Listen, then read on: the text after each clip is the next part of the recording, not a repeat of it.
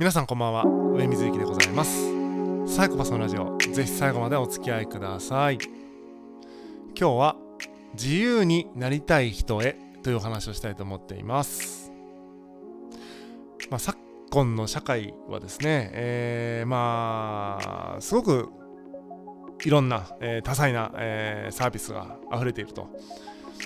まあ、なんでしょうね。例えば、まあ、こう自分とこの社内のこう業務システム作ろうと思ったら、まあ、前はねそういうシステム作る会社さんに、えーまあ、委託したりもしくは、えまあ、自分のところにねエンジニアを抱えてやっていくみたいな感じでもうやるしかなかったものが今やですねコードかけなくても、えー、いけますよとかいうねあのサービスもあったり例えばします。でそのコード書かなくてもいけますよみたいなサービスがまたたくさん何十種類ってあってみたいな感じで、えーまあ、自分の予算とか自分の能力とか自分のね使い勝手に合わせて例えば会社の業務システム作りたいなと思ったら作れるようになっちゃったみたいな感じで。でなんていうのかな、もちろん、えー、ちゃんと作ろうと思ったら、えー、お金もかけて、えー、そういうエンジニアの方に作ってもらうっていうのがいいいいよねとかっていう、なんか自分が求めてる、えーと、結果に対してとか、え状況に対して、あの最適なサービスを選べる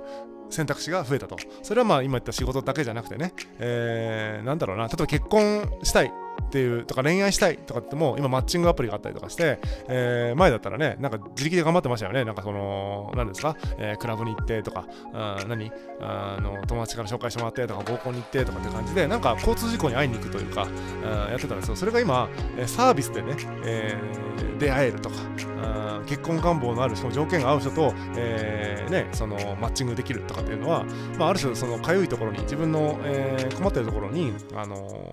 なんだろう偶然とかじゃなくて結構ねその再現性高くというかサービスとして利用することができるような環境になっていると。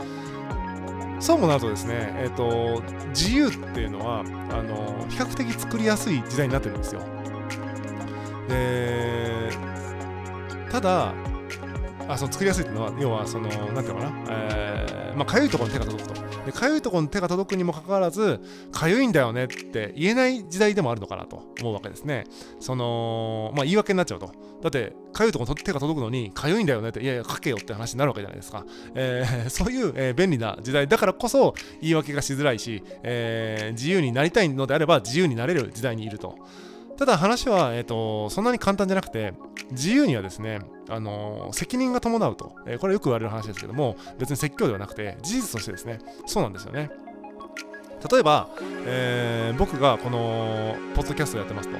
僕はねなんか芸能事務所とかに所属して、えー、サイコパスのラジオっていうのをやってるんだとすると、まあ、事務所の意向とかいろいろあったりとかしてなんかなんていうのかなあと更新頻度とか内容とかいろいろ多分こうね、あのー、言われるわけじゃないですか。っていう中でえ、ー、とまあ端的に言って不自由ですよね、えー、楽しくやれるかもしれないですけどもまあ一人でこうやってやるよりも不自由なんですよ、えー、もちろん結果がね出るかもしれないしまあ他のいいことあるんですよ自由度で言うと多分不自由だろうなというふうに思うんですね。ところが、えー、例えばこのポッドキャストをやって、えー、なんか僕はね予期せぬ大炎上してしまうともう社会的にもうすごいバッシングに遭うとそして僕もね、えー、言い返せないぐらいのなんだろうなあの本当予期せぬなんていうのかなもう自分の失態でしかございませんみたいなたいな内容の、えー、炎上させてしまったとすると、えー、もしね事務所に所属していれば事務所のみんなで考えれたんですよね、えー、どうすればこの炎上あこの炎上に対してどのように、え、対応するのが適切だろうかってみんなで考えれるんだけどももし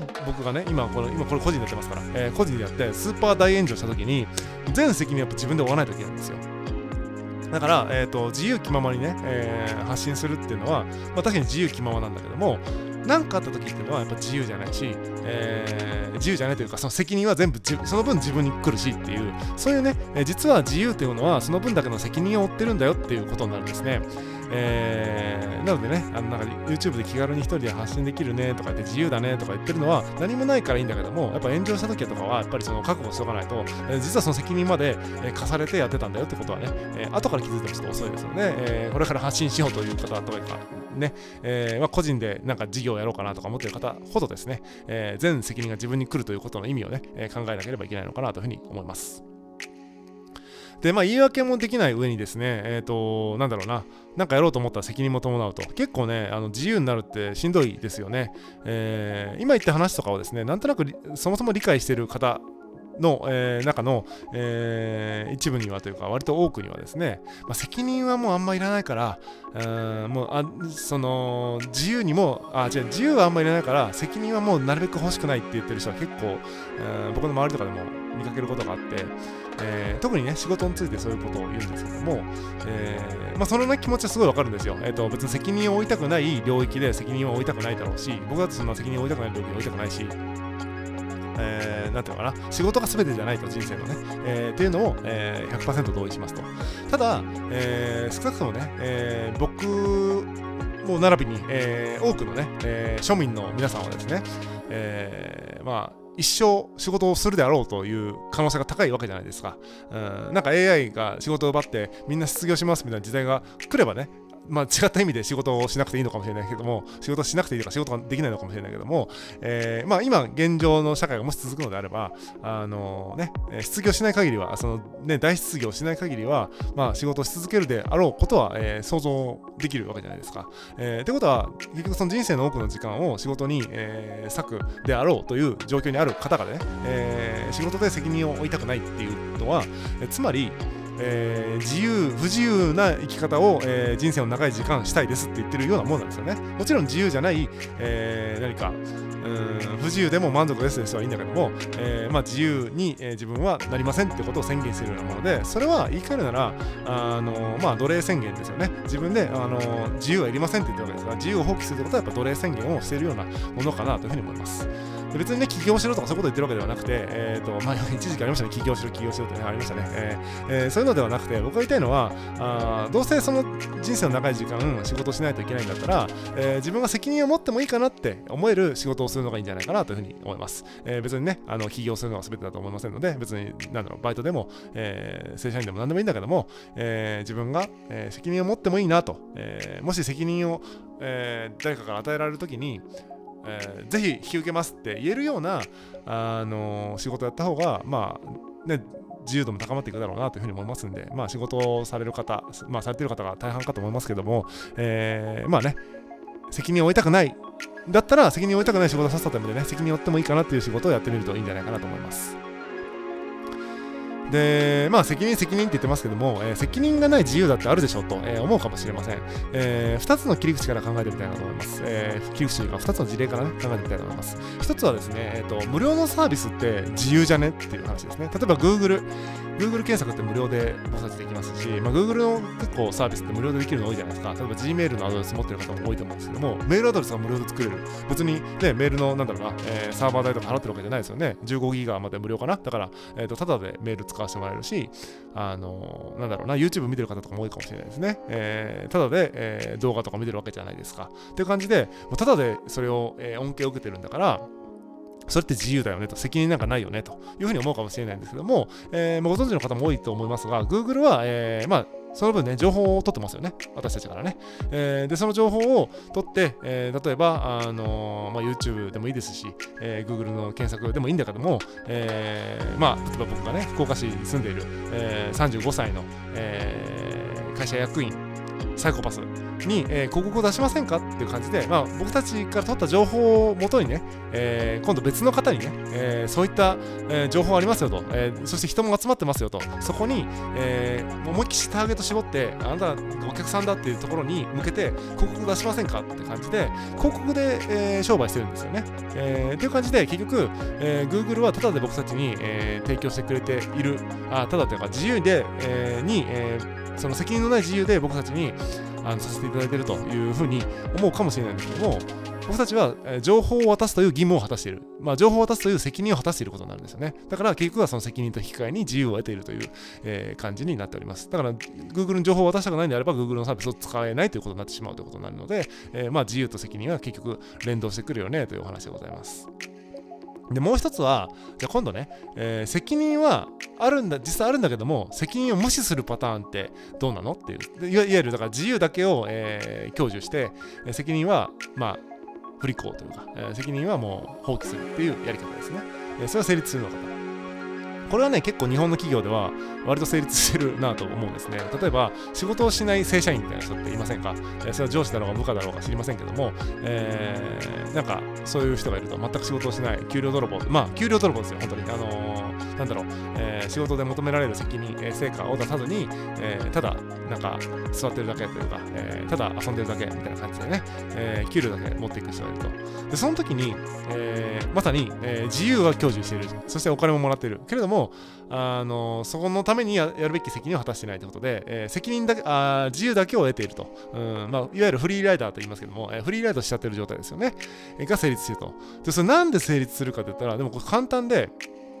えー、それが成立するのはじゃあそこでいわゆる放棄された責任を誰かが回収してるんですよ、えー、例えば僕と、えー、A さん B さんっていう3人まあ何人でもいいけど、まあ、3人とかで働いてて例えば A さんが何もやらなかったとしたら A さんがこぼれた球を、まあ、B さんか僕が拾わないといけない。もしくは両方で拾わないといけないというわけですね、えー、という感じでそのこぼれ球をですね誰かが拾ってるわけですよ、えー、で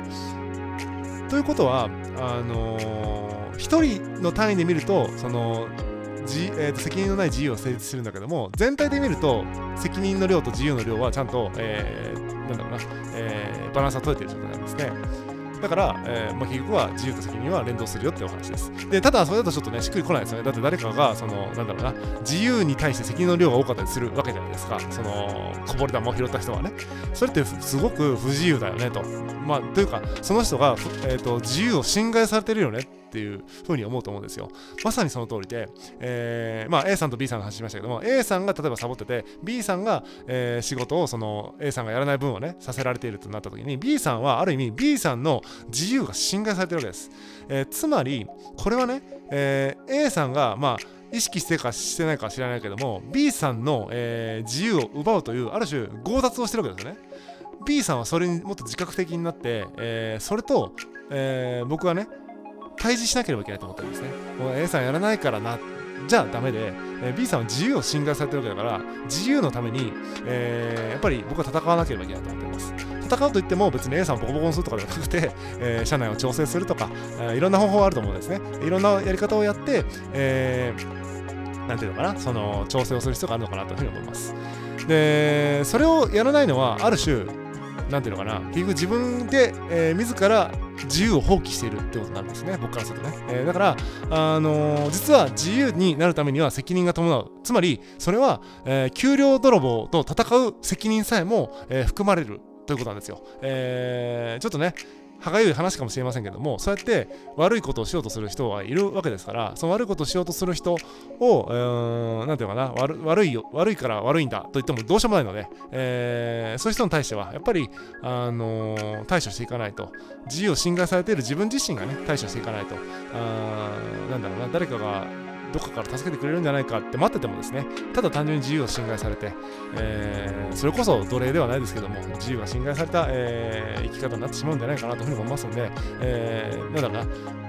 今日のタイトルになる自由になりたい人へっていうのはそのポジティブな意味でね、えーと、もっともっと自由になりたいなっていう、えー、その軽快な話っていうよりは今自由を侵害されてる人って意外と多いんじゃないかなって僕は思ってるからなんですね。でその自由をね、えー、侵害させない、えー、のもまた、えー、つまり、えーと、自由をね維持するっていうこともある種、えー、侵害してくるね、えー人と戦うのもね、えー、そういう責任も自由を守るためにはあるよっていうお話でございます。なので、なんか、ついついね、自由になるとか言うと、なんか起業しますとか、なんとかですっていう、そのなんかちょっと、えー、イケイケな感じの、なんだろうな、えー、イメージが強いかもしれないですけど、僕が今日言いたかったのは、あの本来あるべき自由さえ失っていませんかと。